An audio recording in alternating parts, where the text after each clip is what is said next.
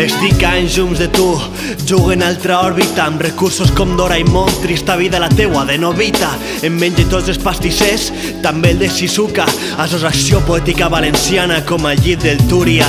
La vida és un semàfor, hi ha dies en verd, altres en groc, els meus són tots rojos. El cas, el cas és que ens tornarem bojos i tot per culpa meua i ens quedarem coixos per fer plorar qui volia, per no escoltar el que deia quan el que em deia era que agafara tot i partira.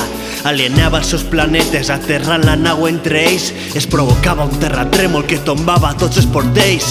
Perdem més quan dubtem que quan ens equivoquem. S'han de tancar les parpelles i fer-ho com millor creguem.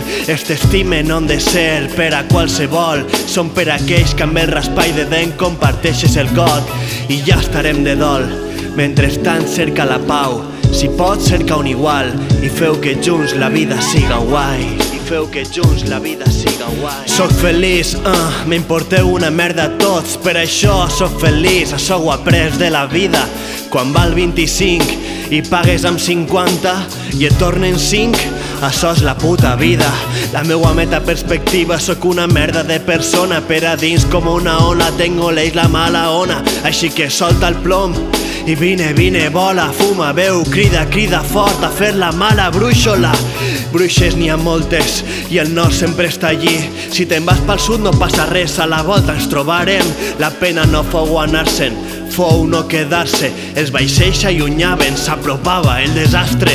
I jo la teua boda sense sastre ja soles perquè preferiries entrecot i jo tenia figatells. El clarejar més romàntic que podia oferir era l'escombrera asseguts a l'hort esperant-lo sortir.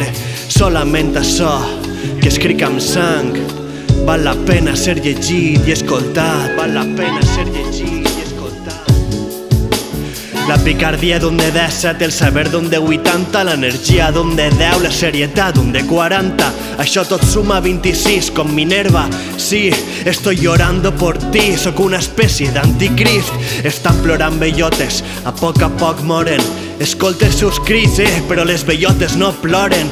Eren somnis absurds que distorsionen la realitat. No podrem ocultar mai la lluna, el sol i la veritat. No hi ha prou fent ni volent, s'ha d'insistir, avaluar, reforçar, educar-se, atreure, seduir.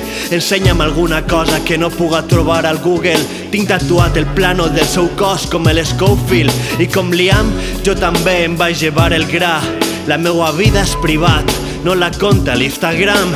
Tots esperant veure el doble tic blau i l'únic que hi ha és el present, au, a fer la mà.